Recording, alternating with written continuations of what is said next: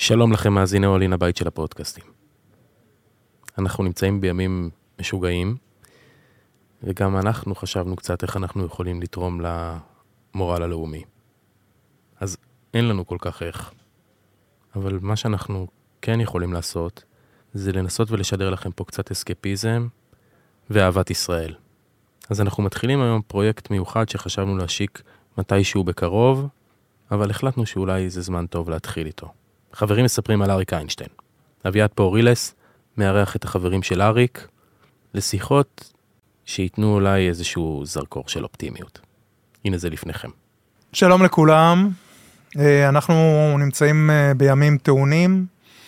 ארבעה ימים אה, עברו בסך הכל מאז האסון הגדול שהתרחש עלינו בדרום. הרבה מאוד הרוגים, הרבה מאוד נפגעים, שבויים, נעדרים. אנחנו מה שנקרא בעיצומו של אירוע, אירוע מכונן, אירוע שייזכר מהיום והלאה לתמיד. ובתוך הימים הקשים האלה אנחנו אה, מנסים גם אה, למצוא מעט רגעים של אה, פאוזה, של נחמה, של טיפה שלווה. ואנחנו גם מנצלים את העובדה שבעוד חודש וחצי נציין עשור למותו של אריק איינשטיין, כדי להמשיך את המסע שלנו עם חברים שמספרים על אריק. והיום אה, אני שמח מאוד אה, לארח את פיטר רוט. אהלן. מה העניינים? אווירה קשה, תשמע, אי אפשר, אי אפשר לזייף את זה. זה מכה, מכה קשה, מכה קשה לכולנו, אני חושב.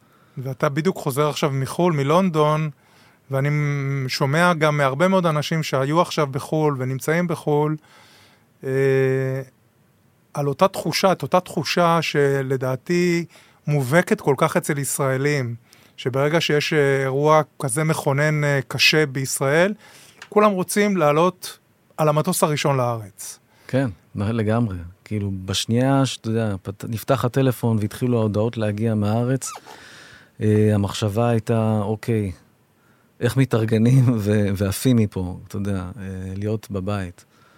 אה, תראה, אתה יודע, לפני, ש... שבוע, לפני שבוע כן. עשיתי, אתה יודע, אנחנו כל הזמן חיים ממה אה, שנקרא יורצייט ליורצייט. היה 50 שנה למלחמת יום כיפור, עשיתי בערוץ הספורט איזשהו פרויקט על ספורטאים שמדברים על מלחמת יום כיפור, וגור בן דוד בדיוק מדבר על אותה תחושה שגם אתה פה מזכיר, גור בן דוד היה כדורסלן בנבחרת ישראל, ששיחקה בדיוק בימים האלה שלפני המלחמה באליפות אירופה, והוא גם טייס בחיל האוויר. ויש את המעבר הזה, הם נמצאים שם, יש מלחמה, והוא כבר רוצה להגיע מהפרקט לסקייוק שלו, כדי להתחיל במשימות הצבאיות. כן, כן, זה כנראה משהו שיש לנו ב-DNA שלנו כישראלים. אתה רוצה להיות בבית שלך. לא משנה שאתה ספון בתוך הבית, אבל uh, לפחות להיות חלק מה, מהדבר הזה. תגיד, אני חושב על זה שעברו עשר שנים מאז שאריק אה, עזב אותנו בפתאומיות, ממש אה, בן רגע. קודם כל, מבחינת העשור הזה שעבר, זה נראה לך באמת זמן הגיוני? כי מבחינתי זה נראה שזה קרה לפני דקה. זאת אומרת, כל כך הרבה דברים קורים כאן, אבל עדיין זו תקופה כבר. עשור בלי אריק איינשטיין. איך אתה חווה את זה כמי שגם היה חבר, גם עבד איתו לאורך הרבה מאוד שנים? מה הוואקום הזה של אריק איננו עושה לך? תשמע, אני לא, לא זוכר אם התאבלתי אי פעם על מישהו או על משהו. כש, כשאריק נפטר, זה היה כמו, כמו חץ בתוך הלב, זה הרגיש מכל הבחינות. אני זוכר שמיד הפסקתי לעשן אוטומטית, בלי שום פשוט נתתי את הקופסה וזרקתי אותה. ולא ו... חזרת לעשן? לא חזרתי לעשן, אז ככה תמיד אני זוכר, לפי הזה שאני לא מעשן עשר שנים. אה, אריק נמצא איתי כל הזמן, כי בוא, בוא נגיד גם לבן שלי קוראים אריק על שמו. אה, קראתי לו עוד לפני שאריק נפטר. אה, בטח הוא אמר לך, עזוב, עזוב, עזוב. אני, עזוב, השיחה עזוב, הייתה, תשמע, זו הייתה... שאמרת לו שאתה מגגע.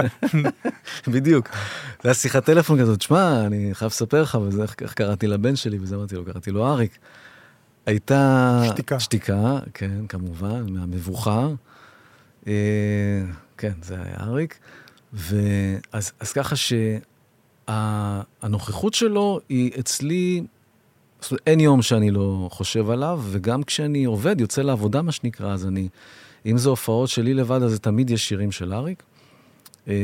אז הוא כל הזמן איתי. זאת אומרת, העשר שנים האלה זה משהו שאצלי, אני באמת גם לא שם לב ל... המימד של הזמן לא... אני לא מרגיש אותו כל כך, כי זה מבחינתי הוא כל הזמן אה, איתי. אני דווקא חושב שהחוצה לעולם, אה, אני מרגיש שאני חייב לתת קצת עוד גז בעניין של שימור המורשת והדברים וה, שהוא השאיר אחריו. אתה כי... חושב, עם כל זה שזה אריק איינשטיין, ככל שהזמן עובר, התחושה, אצלי לפחות, שהזיכרון מתעמעם. כן, כן, גם אצלי. לצערי, אני אומר, אני מרגיש את זה כל הזמן.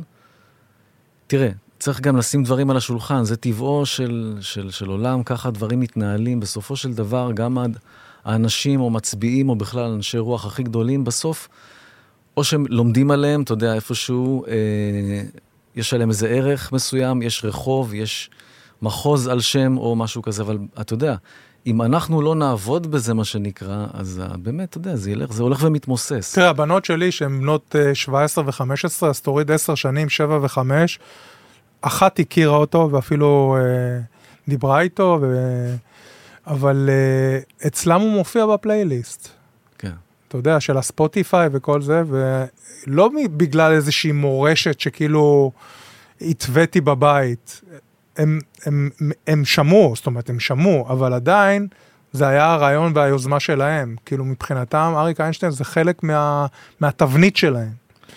שוב, הכל עניין של חינוך ותרבות, בסוף, ככה אני מאמין. ולכן יש הרבה אחריות עלינו, המבוגרים, מה שנקרא, אה, להמשיך ו... אתה יודע, ולהמשיך את המורשת שהוא השאיר. ולא חסר, זאת אומרת, זה יכול, אתה יודע, זה לא נגיד מישהו שעשה רק אומן ששר שירי ילדים, או שר רק שירי כך וכך וכך, זה כל כך רחב, שזה די קל אפילו להמשיך ולשמור על זה. אתה יודע למה זה, זה היה כל כך רחב, הרפרטואר הזה? ואתה אומר, לא רק ילדים, וגם לא רק מבוגרים, ו... כי הוא היה גם שחקן. ובגלל שהוא היה שחקן גדול, אז הוא, הוא ידע להתאים את עצמו כמעט לכל קהל.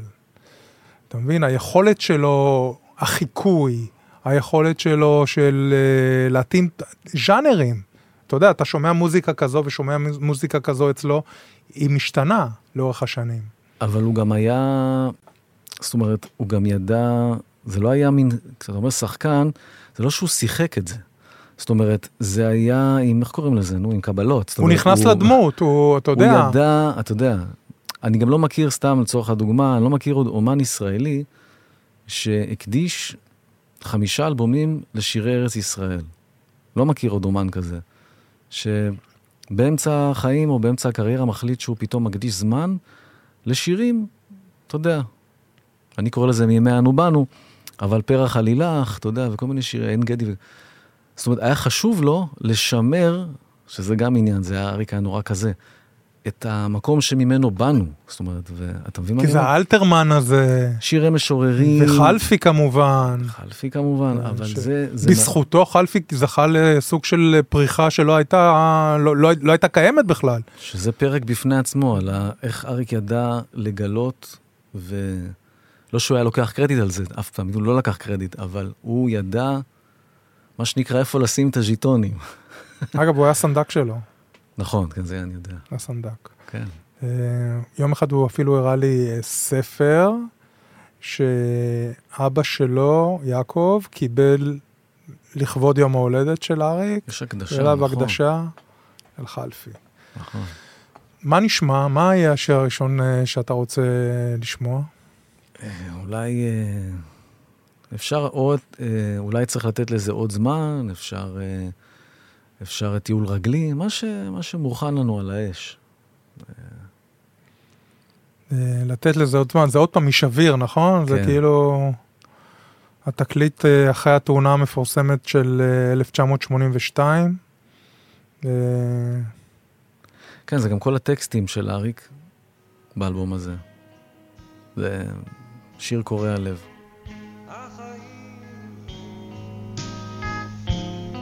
עוד לא חזרו למסלולם.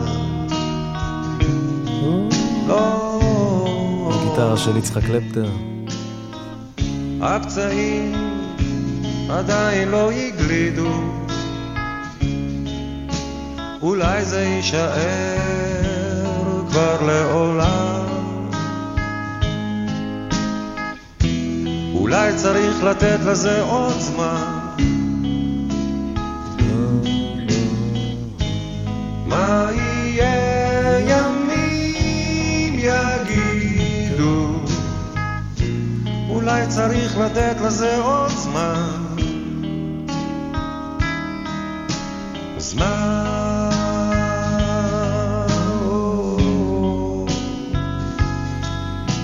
השמש הגדולה מופיעה תמיד בזמן. הגשמים גם הם בסדר, יורדים הם בעיטם. עולם כמנהגו נוהג, שוקק בעצלתיים. אבל משהו בלב זועק חזק אל השמיים. החיים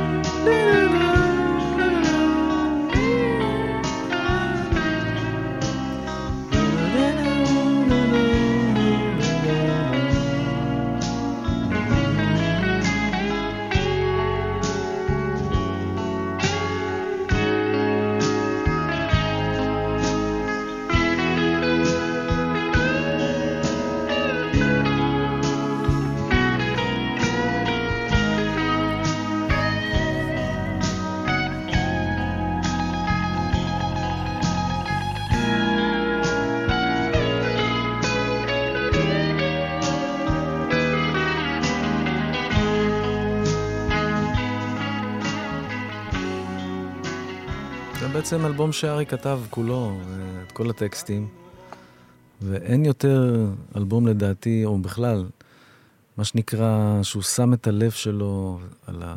שופך את הכל, ואתה מקבל את זה לתוך הפרצוף. אתה ממש מרגיש את התחושות שהוא הרגיש שם, אתה יודע, אחרי התאונה באמת וכל זה. אבל למרות, עוד פעם, למרות שזה, למרות שהוא היה שביר, והשם של התקליט היה שביר, הוא היה פה בשיאו.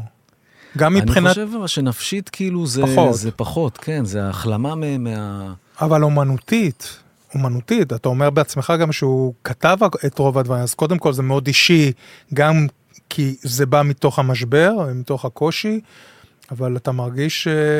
שזה כאילו בזיכרון, הוא אחד התקליטים הכי, הכי אהובים, הכי זכורים. נכון, כי שוב החיבור עם יצחק היה מיוחד. מאוד מאוד מיוחד, כמו הרבה חיבורים שלו. אה, אתה יודע, עם מיקי, ואתה יודע, אתה אומר, איך, מאיפה באה ההחלטה לבחור בבסיסט של ההרכב שמלווה אותך, אתה יודע, לשים עליו, זה, זה, תמיד אני חושב על זה,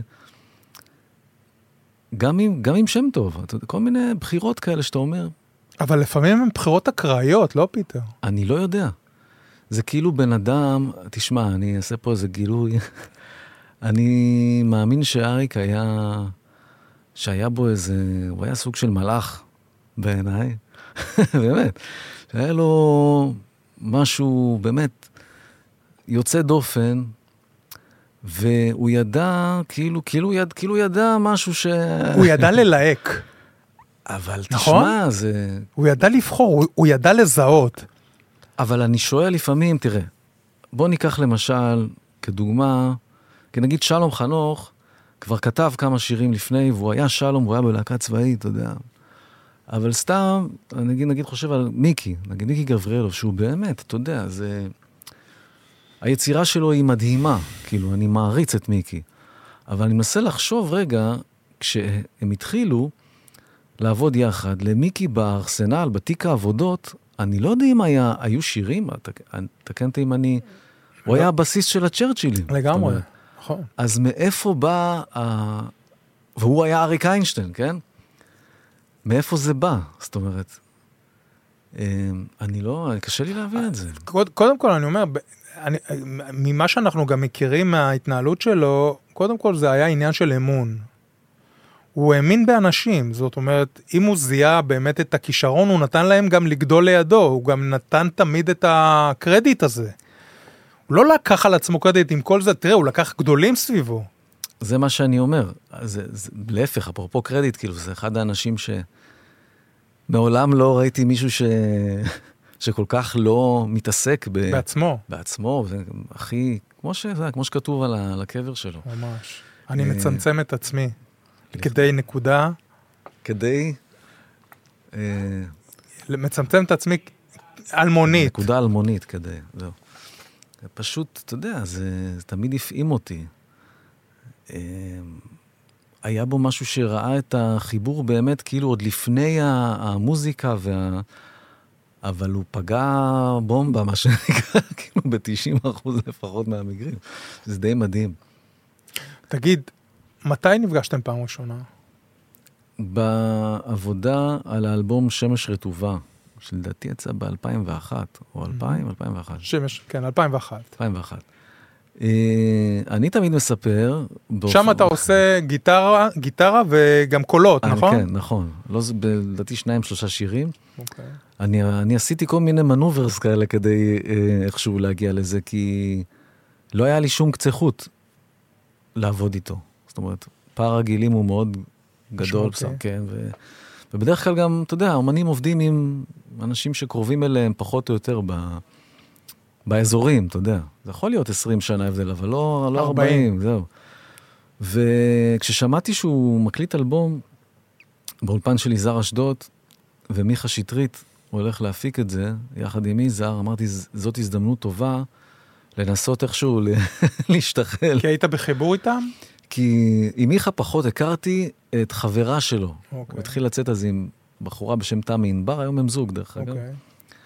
וישבנו באותו פאב, היינו יושבים באותו פאב, ובערב הייתי ככה אוכל לה את הראש, תזרוק מילה, אולי יקראו לי וזה.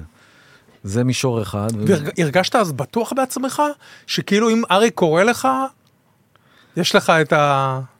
קודם כל, אז זהו, אז בסוף הגיע הטלפון, כי גם הכר, הכרתי את הבחורה שעובדת באולפן של יזהר, המזכירה שלו, פדות, הניג'אר קוראים לה. ובסוף הגיע הטלפון הזה, ובאמת כשבאתי להקלטה, אז באתי מאוד נחוש. אה, כמובן שאני הייתי חמוש בשלל אה, שליפים מכל הסרטים שאני מדקלם אותם בעל פה. אה, ובשירים, ו- וניסיתי באמת להרשים אותו כמו שגבר מנסה להרשים אה, בחורה בדייט ראשון. כאילו, זה באמת עד כדי כך. המוזיקה אפילו לא, אני חושב שלא, לא התעסקתי בזה בכלל. לא זוכר מה ניגנתי. אני לפני, זוכר שלא מזמן ניסיתי להיזכר במה ניגנתי באמת באלבום הזה, ונזכרתי, היה שיר אחד של ארקדי, אני חושב. אה, לא, אבל רגע, תתאר לי את האירוע, זאת אומרת... אני יורד במדרגות של האולפן. רגע, אמרו לך לבוא? כן, כן, כן. התקשרה אליי פדות, אמרה לי, יש לך סשן באולפן, באלבום של אריק, זה שירים כך וכך וכך. באמת, התרגשות שיא, כי זה באמת היה החלום הכי גדול שלי. אז ו... אתה מכין שליפים, ואתה... ואתה יודע גם מה אתה הולך לנגן לו? לא, לא, אני לא ממש יודע מה אני הולך לנגן, אני יודע שזה גיטרה חשמלית, ואולי גם קצת קולות וזה. ואז אני יורד לאולפן, והוא יושב שם עם uh, חולצה אדומה, כמה מפתיע, דאויה כזאת. ואתה זוכר, היה לו מין חולצה התכלת כזאת, כפתורים, כמו שהיינו הולכים לבתי ספר פעם, של כן. שנות ה... סוף ה-70-80. כן. כן. כזה פתוח וזה. ותשמע, הוא היה כל כך נחמד, באמת. הוא נתן לי להרגיש שאריק קלפטון הגיע, נכנס לחדר, ואני באמת, אני אומר לך, מהסשן ההקלטה, אני לא זוכר כלום מהנגינה. רק את ה... את האירוע. את האירוע עצמו, שבאמת אני זוכר שמאוד מאוד התרגשתי, ובאמת, הוא היה כל כך נחמד. יש לי תמונה, כאילו שכבר מאוד דהויה דרך אגב, היא דוהה, מהאור כנראה, את, את כבר הולך ונעלם, אבל יש לי תמונה מאותו, מאותו סשן. תעשה דיגיטציה, שזה לא ייעלם לך. את התמונה הזאת ספציפית אני לא חושב שיש לי בדיגיטל, אני חייב אולי ממה שנשאר לצלם.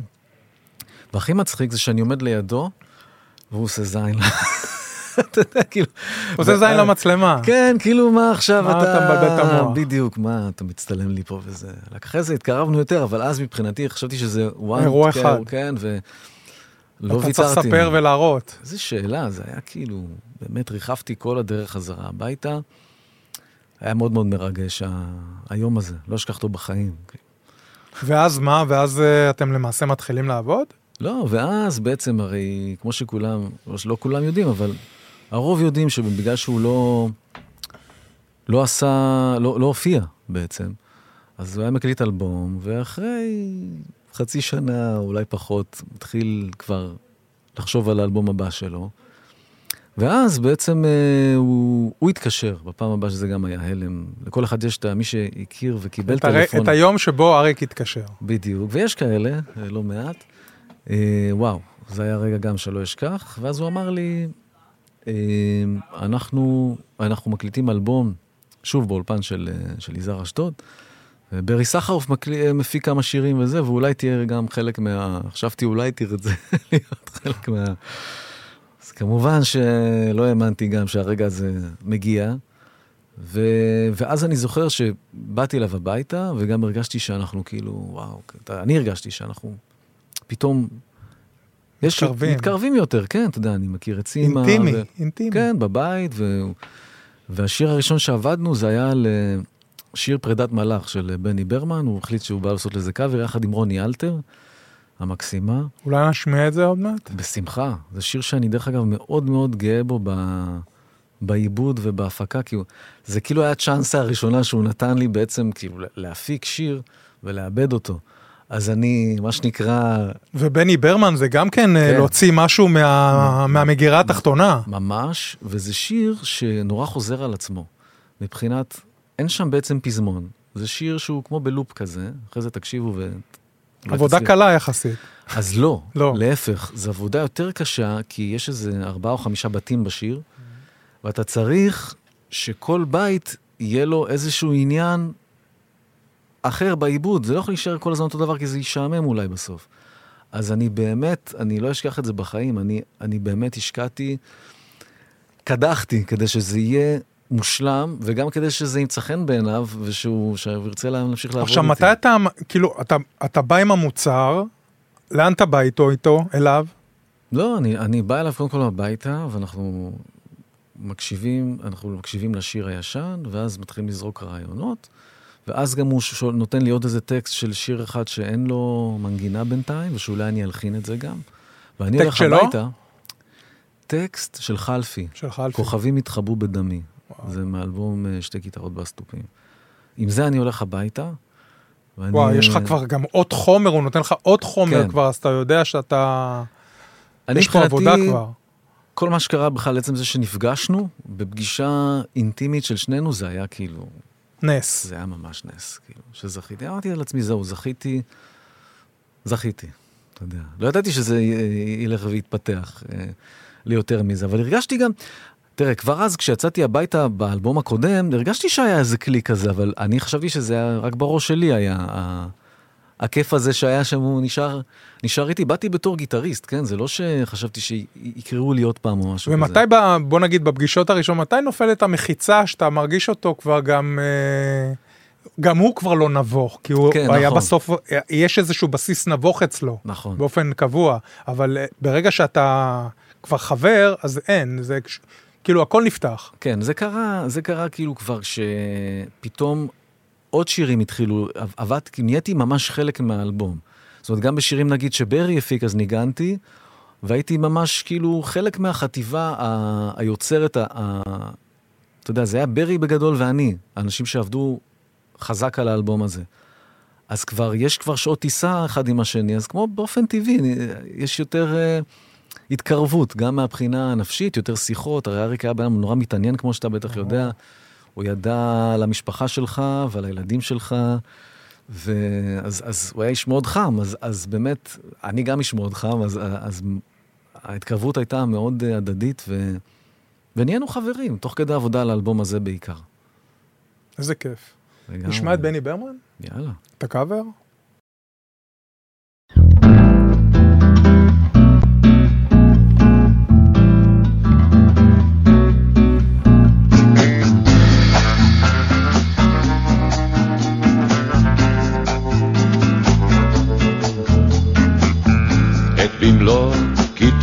נחתו, אל יהי מראך פתאום עצוב, רק אותך ילדה תמיד אזכור, רק אלייך ילדתי ישוב.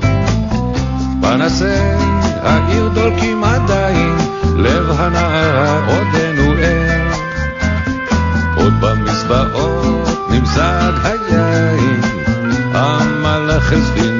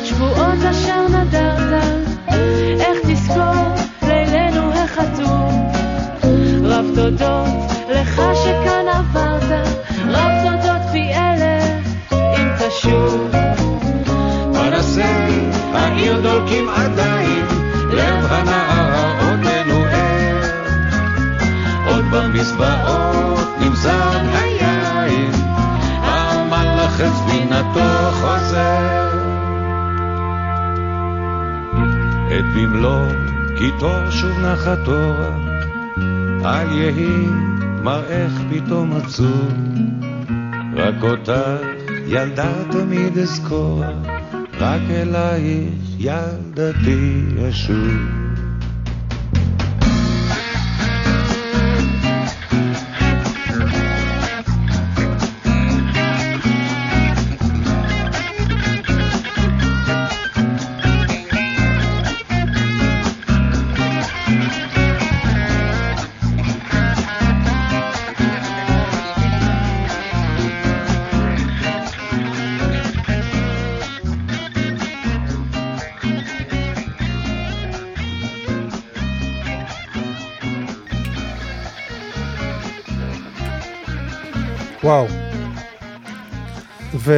ואתה יודע, עשר שנים, אה, עזוב את מה שאנחנו חווים ב, בימים הנוראים האלה ממש, אבל אה, עושה רושם שבאמת אנחנו בעשור שלא מיטיב עם, אה, עם החברה הישראלית, ואנחנו מדברים הרבה גם על אומנים, זמרים, אנשים שהם, אתה יודע, מעצבי אה, דעת קהל באומנות, שממעטים להביע דעה. ואריק בדרכו אה, ידע להעביר גם את המסרים שלו, אם כי בצורה מאוד מאוד מדודה ו... ואלגנטית. ולפעמים גם האמירה האלגנטית שלו עקצה מאוד, כי היא הייתה מאוד מאוד נוקבת. וזה אה, מביא אותי באמת ל... לפרויקט המדהים בעיניי שניסינו להרים במעריב, ממש בימיו האחרונים. אה, וזה התחיל מזה שכמו שאתה יודע, אריק בשנתו האחרונה לא היה במיטבו, מכל הבחינות, בעיקר ברמה הרגשית, לא במצב רוח גבוה. יום אחד הרמתי טלפון לסימה ואמרתי לה שאנחנו אולי צריכים לעשות משהו אה, יוצא דופן.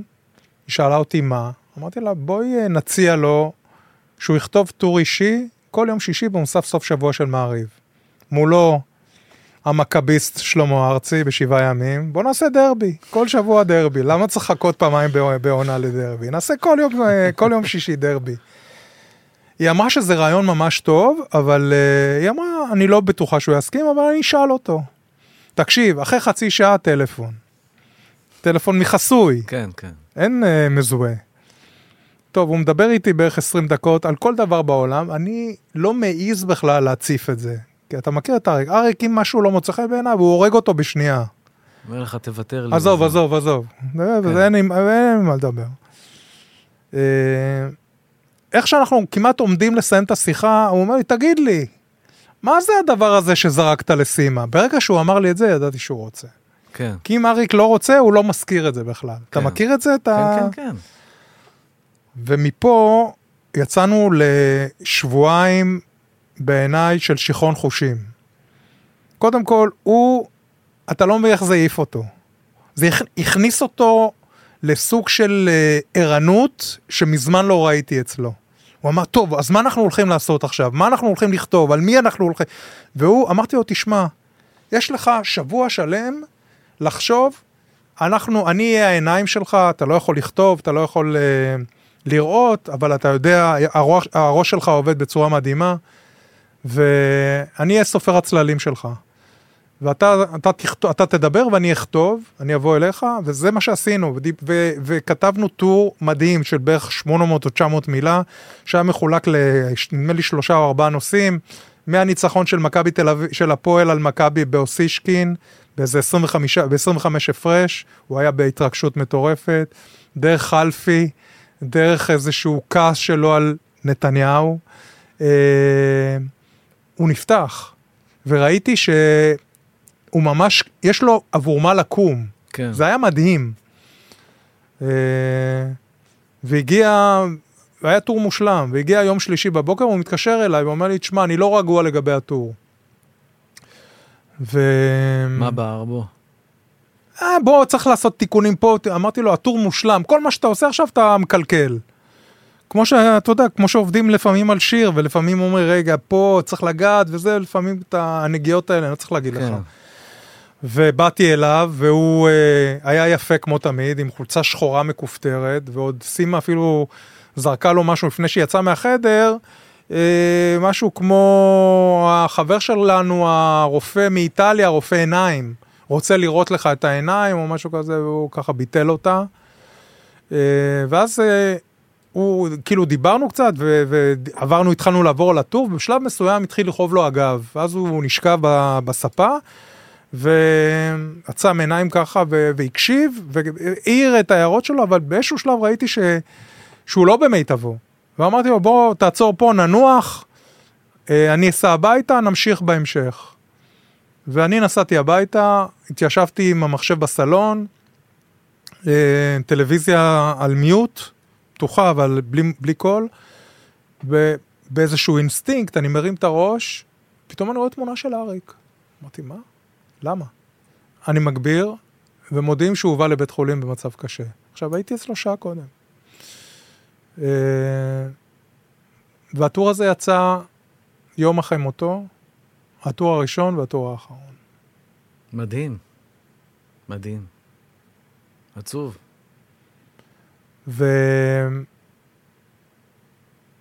והדבר הזה מלמד שאריק היה כל כך מעורב.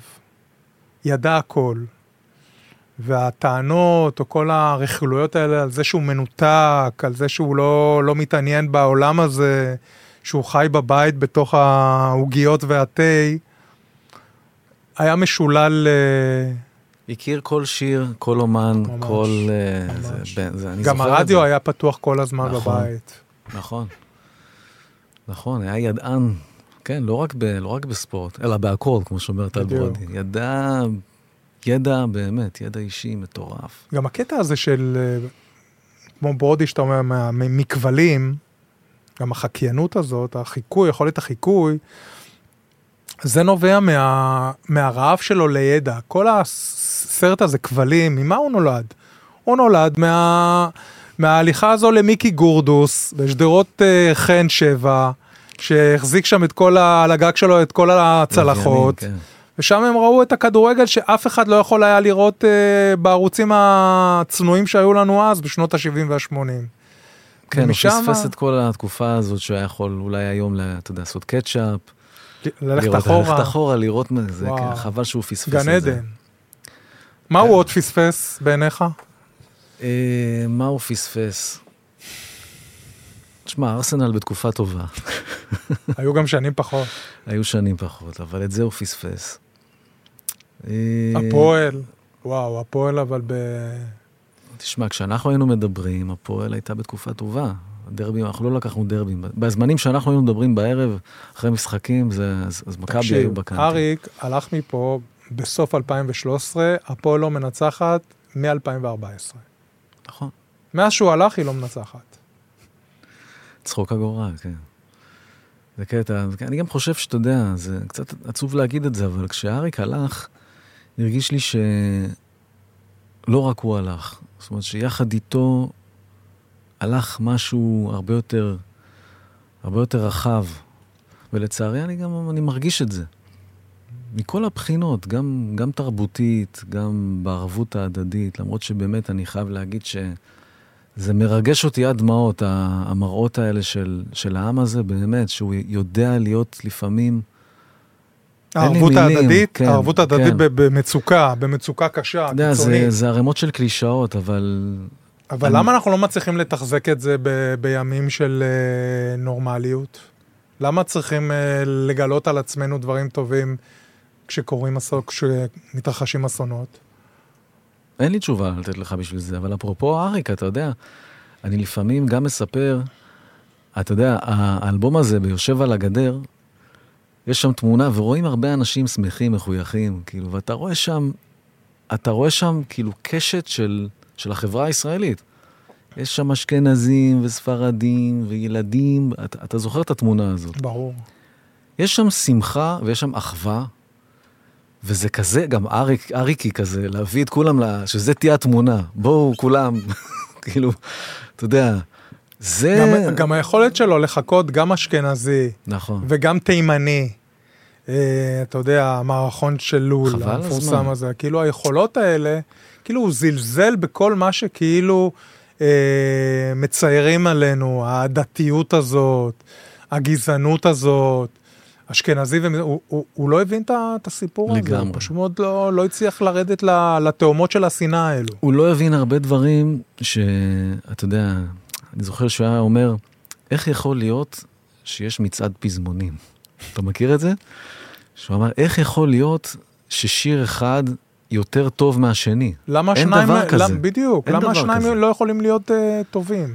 תשמע, זה אי אפשר להבין, בגלל זה אמרתי קודם שאני חושד שהוא לא היה אדם אנושי רגיל. תשמע, זה לא, אין דברים כאלה. אתה יודע, זה אותו דבר, יום אחד uh, בית"ר ירושלים עשתה מסיבת עיתונאים והציגה את שמעון גרשון כ- במעבר המפורסם מהפועל לבית"ר. ושמעון היה, אתה יודע, אני לא צריך להגיד לך, היה הסמל של הפועל, ברור. היה קפטן של הפועל. והתקשרתי אליו והודעתי לו, שמעת, יש אה, סיפור גדול. הוא אומר לי, מה? אמרתי לו, שמעון גרשון. הוא אומר לי, מה? עבר לביתר. עכשיו שוב, שתיקה, ומה? הוא מנתק לי. זאת אומרת, ואז הוא מתקשר שוב, ומנסה להבין. זאת אומרת, כמו שאתה אומר, יש איזה שהן אקסיומות שהוא לא היה מוכן לקבל. זאת אומרת שנגיד יש מישהו שהוא קפטן הפועל, לא יכול ללכת לביתר והפוך.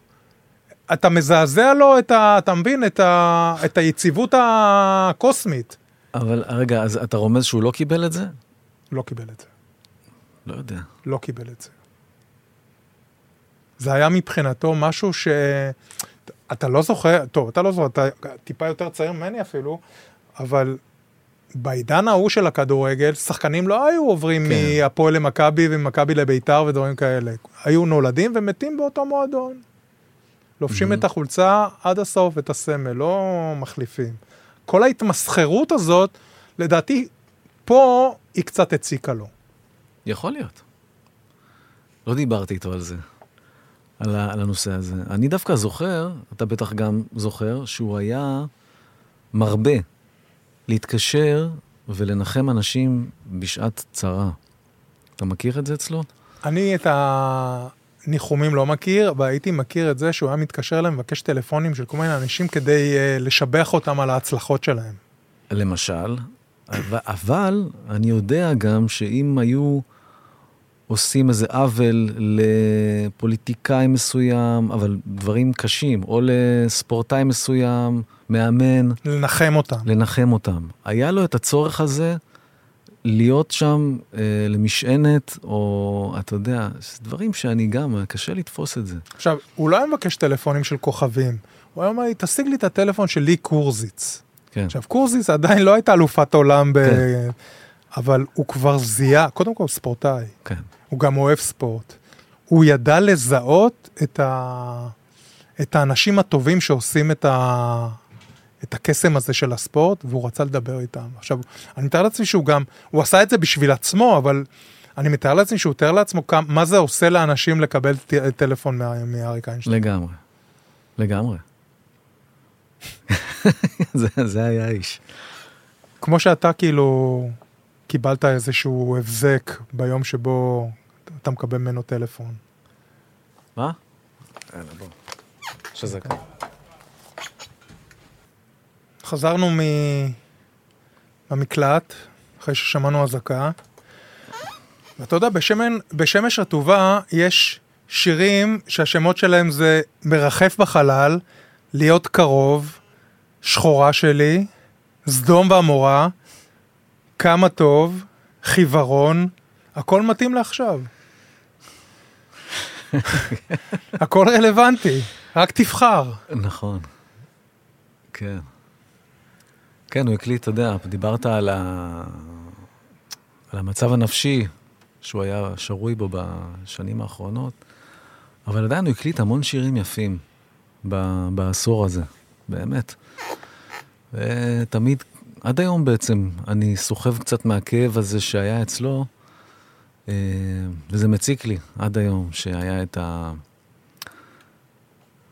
את הצד הפחות יפה שלנו. אז זהו, אז אתה עבדת איתו הר... לאורך הרבה שנים. משהו כמו... 12, 13 שנה? מ-2000 בעצם עד 2006, 7. ש... כן, 7 שנים? כן. זאת אומרת, היו עליות וירידות גם אצלו. מן הסתם, כן. עכשיו, ברמה האומנותית אפשר היה להרגיש, כאילו, בעליות ובירידות האלו, או שדווקא מתוך הלחץ, הכאב, הכעס. אני דווקא הרגשתי שהוא מאוד מאוד אה, בעבודה, בוא נגיד, דיברנו על שתי גיטרות בסטופים, ואז הגיע אלבום שעשינו יחד, ב-2005 התחלנו לעבוד עליו, אני חושב. נגיעות. רגעים. רגעים. נגיעות זה ברי. נגיעות, אה, נכון, אוקיי. אה, ו... והרגשתי שהוא שם בכל, בכל צליל, בכל... Uh, הוא היה שם, הוא היה שם לגמרי, מאוד מפוקס, מאוד... Uh, כל הערה הייתה במקום, באמת, מאוד... Uh, הוא כאילו... הוא לקח, כן, הוא כן לקח את זה... לקח את זה לריאות, מה שנקרא, את החוסר פרגון, וזה הציק לו. הוא לא, הוא לא הבליט את זה יותר מדי, אבל ראיתי שזה מציק לו. ולמה הוא החמיץ פנדל שם בבעיטה מ-11 מטר? זה קטע שאצל אריק אף פעם אין ניצחון, הוא תמיד הלוזר, הוא תמיד המפסיד. כאילו, תחשוב על זה, כאילו, בכל השירים שלו, אמרו לו, ובכל הדברים, גם בקטע הזה, אה, עזוב את זה, את איזה קבוצה הוא בחר, אבל כשהוא כבר בועט את הפנדל בדקה ה-90, בגמר הגביע, בזמן הפציעות, איך זה נגמר? לא טוב. חייבים לא, לשמוע את השיר הזה. זה נגמר בדמעות. גמר הגביע נגמר בדמעות. אתה זוכר כאילו מה, מה היה שם ב... תשמע, הרי... איך רוטבליט בכלל כותב את השיר הזה? את זה אני לא יודע, mm-hmm. צריך לשאול אותו. אבל המדהים בסיפור הזה זה שהרי בעצם אריק לא הסכים ללכת לשום, אתה יודע, לא לעשות טלוויזיות ולא... אבל לליגת האלופות הוא הסכים לבוא עם השיר הזה בפלייבק מלא, בהנחה, באולפן, כן, אולפן ליגת אלופות, בהנח, בהנחה שיהיה לו זמן איכות עם האורחים שם, וקצת לראות כל מיני קלטות ישנות ודברים כאלה, קצת להחליף חוויות ספורט. אז זה שכנע אותו לבוא ולעשות את זה, ואני מה זה שמח שיש לי את, ה... את הדבר הזה איתו יחד. אמנם בפלייבק מלא, אבל כמו ש... לא יודע אם סיפרנו, אבל הוא גם ידע, אריק, כשהוא היה שר פלייבק, אף אחד לא יכול היה לשים לב שזה לא... זאת אומרת, הוא ידע לעשות lip sync מדהים, כמו וואו. שאף אחד אחר לא ידע. כי הוא היה שחקן. נכון. וזה היה סוג של המשך ל... ואלה שמות? כאילו, ואלה, גם הסיפור ההוא, ואלה שמות עם המשחק הזה מול הכוכבים של ה... כוכבי הכדורגל הגדולים. זה לדעתי שיר stand alone, כאילו אין לו, אתה יודע. אלי מוהר כתב. לא, זה יענקל'ה רוטבליט כתב. לא, אה, אלה, אלה שמות, כן. כן, כן, זה, ואנחנו כן. נשמע את... אה, נשמע אחר כך. אוקיי. אמ, תגיד, um, מה קורה לקראת הסוף? כאילו, איזה אינטראקציה יש ביניכם? בסוף אנחנו בעצם רק מדברים בטלפון, אה, בעיקר אחרי שער השבת, או איך אחרי משחקים, מעבירים חוויות. אה, שיחה, אני זוכר שיחה ממש לפני שהוא נפטר, אה, הוא שאל אותי על השיר שהפקתי לאלישע בנאי, איינשטיין, שיר שאלישע בנאי הוציא באלבום שלו, שבמקרה עבדתי איתו עליו. ויש שם שורה שאומרת, אני חלוץ לא מרכזי, לא, אני קשר פה, לא חלוץ מרכזי כמו אריק איינשטיין. אז אריק כאילו התקשר אליי לשאול מה כצעקתה או משהו כזה. ואמרתי לו, תשמע, זה לא... נורא פשוט, אל תחפש כאילו פה איזה double meaning. אה, בעולם של אלישע ושל הרבה מאיתנו, החלוץ הוא התפ... אתה חלוץ מרכזי בחיים שלנו. הכוכב. הכוכב, אין מה לעשות. לא שהוא לרגע הרגיש כזה, אבל אתה חלוץ מרכזי, ואנחנו קשרים, שזה אחלה. אבל זה לא חלוץ מרכזי. אה, זה, זה מה שאני זוכר מהשיחה האחרונה, כאילו שיחה כיפית כזאת, לא... כמו כל השיחות בעצם. ת, תגיד, ואתה חושב כאילו במרחק הזמן שאריק הוא עם כל הגדולה שלו ועם כל מה שהוא השאיר, המורשת שהוא השאיר, הוא גם אה, איזשהו סיפור אה, החמצה. זאת אומרת, העובדה לא. שהוא לא הופיע, העובדה שהוא מיעט... אה, לא, אני אגיד לך למה. קודם כל, אם מישהו החמיץ, זה, זה אנחנו החמצנו. כאילו, העם הזה החמיץ. כי בעשור שלם של עשייה באמת מרובה, הוא הוציא לדעתי ארבעה אלבומים, כאילו, בעשור הזה, שזה די יפה לאדם שהיה בגילו. אולי אפילו חמישה, נדמה לי שיש גם איזה אלבום אוסף של שירי חלפי. הוציא גם אחריי עוד איזה אלבום עם גיא בוקטי. אה, ויש שם שירים נפלאים. יש שם שירים שלו שהוא כתב, של פוליקר, של מיכה שטרית, אתה יודע, של כותבים של יאלי סובול, של דן טורן, של מאור כהן. אה, לא, אתה יודע, וכואב לי שמתוך ה, בוא נאמר, 40 שירים האלה, לא השכילו להתייחס קצת מעבר, אבל אני אגיד לך משהו, במוות שלו, זה כן יצר איזשהו, זה כן שינה המון בתפיסה של המדיה את האומנים היותר מבוגרים, אלה שייסדו פה את, ה, את העשייה של המוזיקה בכלל, ואני שמתי לב לזה חד משמעית, שפתאום, לא אנקוב בשמות, אבל כשמוציאים אלבומים של הדור שלו, ואתה יודע, זה כן מקבל יחס, מבינים את המשמעות של זה פתאום, ואתה יודע, למה כשבוב דילן מוציא אלבום, או שקלפטון זה, זה, זה חתיכת מסיבה בעולם, למה זה לא פה ככה? אבל את היצירה של אריק, בטח אחרי מותו, אז uh, הבליטו בעיקר את, ה, את הקנון שלו, את השירים הקנונים זה שלו. זה בסדר, זה ככה אבל זה. אבל די מחקו את ה... בוא נגיד את החמש שנים האחרונות שלו, את היצירה אפילו שלו. אפילו יותר. תראה, אפילו... זה, אני, אני יכול להבין את זה. אתה יודע, גם אם אני מסתכל על קריירות אחרות, גם להקה, גם כמו הלהקה שלי, זה, אז זה ברור ששירים, אתה יודע, איקונים שהם כאלה, אתה יודע, כמו מכה אפורה, כמו גשם חדש. אני מבין שזה, אתה יודע, חוזרים לדברים האלה, זה בסדר. עזוב שמדובר גם בהמנונים, הוא כתב, אתה יודע, יש לו שירים לא חסר מכל מיני סוגים. זה בסדר. רק צריך, אתה יודע, לתת את ה... אפילו את המינימום. בטח לאדם כמו יוצר כמו אריק איינשטיין. הוא היה צריך לקבל יותר מזה, וכולם הבינו, אני חושב, ש... שהייתה כאן... היה כאן, הייתה, הייתה פה איזושהי... קרה פה משהו לא בסדר. תגיד, ואם הוא היה מופיע היום, לקראת שנת העשר להיעדרותו, היה מגיע לפה לאיזה קפה של חמש דקות. כן. היית מצליח לתפוס אותו לחמש דקות. מה היית אומר לו? מה היית, מה היית מספר לו? כאילו, היה לך חמש דקות בלבד איתו.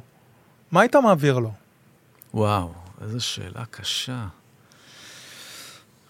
אני חושב שרק הייתי מנסה בחמש דקות האלה לשאוב דווקא ממנו עוד מהאריקיות הזאת, שזה מדהים כמה שהיא נשארה אצלי ב, ב, במעט, בלונגרנד, כן? שאני חושב על הכמות זמן שהיה לי איתו, הוא כל כך אה, השאיר בי אה, סימנים, ו, והוא חלק ממני, שהייתי רק רוצה עוד קצת מה... מה...